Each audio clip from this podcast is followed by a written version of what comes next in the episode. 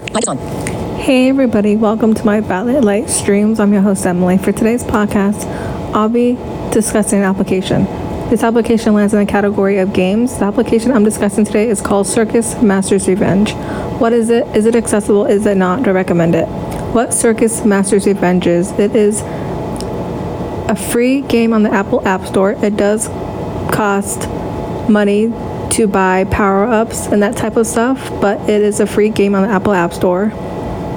You're able to dodge clowns, you're able to use different weapons and power ups to kill different types of things coming towards you, such like dogs, clowns, different sounds, and different types of things. You're able to use different weapons like a bat, a gun, and reloading those types of weapons when needed. You're able to use different stuff to make yourself come back to life.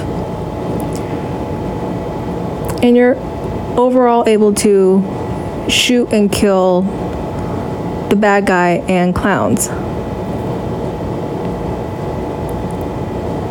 Is it accessible? Yes, Circus Masters Revenge is very accessible using my iPhone running voiceover. I'm able to navigate through the menus, double tapping on different icons, and choosing different options when selecting. Do I recommend Circus Masters Revenge? I do recommend Circus Masters Revenge if you're into a shooting type of experience with shooting clowns and dogs and that type of thing. And if you're into a totally different gameplay. I do recommend this game if you're into that type of stuff and you love to shoot different types of things.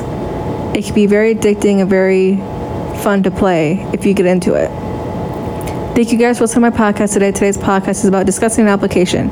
Circus Masters Revenge. What is it? If you guys found this podcast, this episode be educational and helpful to you, please feel free to share this podcast to your family and friends. Thank you guys for listening to my podcast today. Light is on. Button.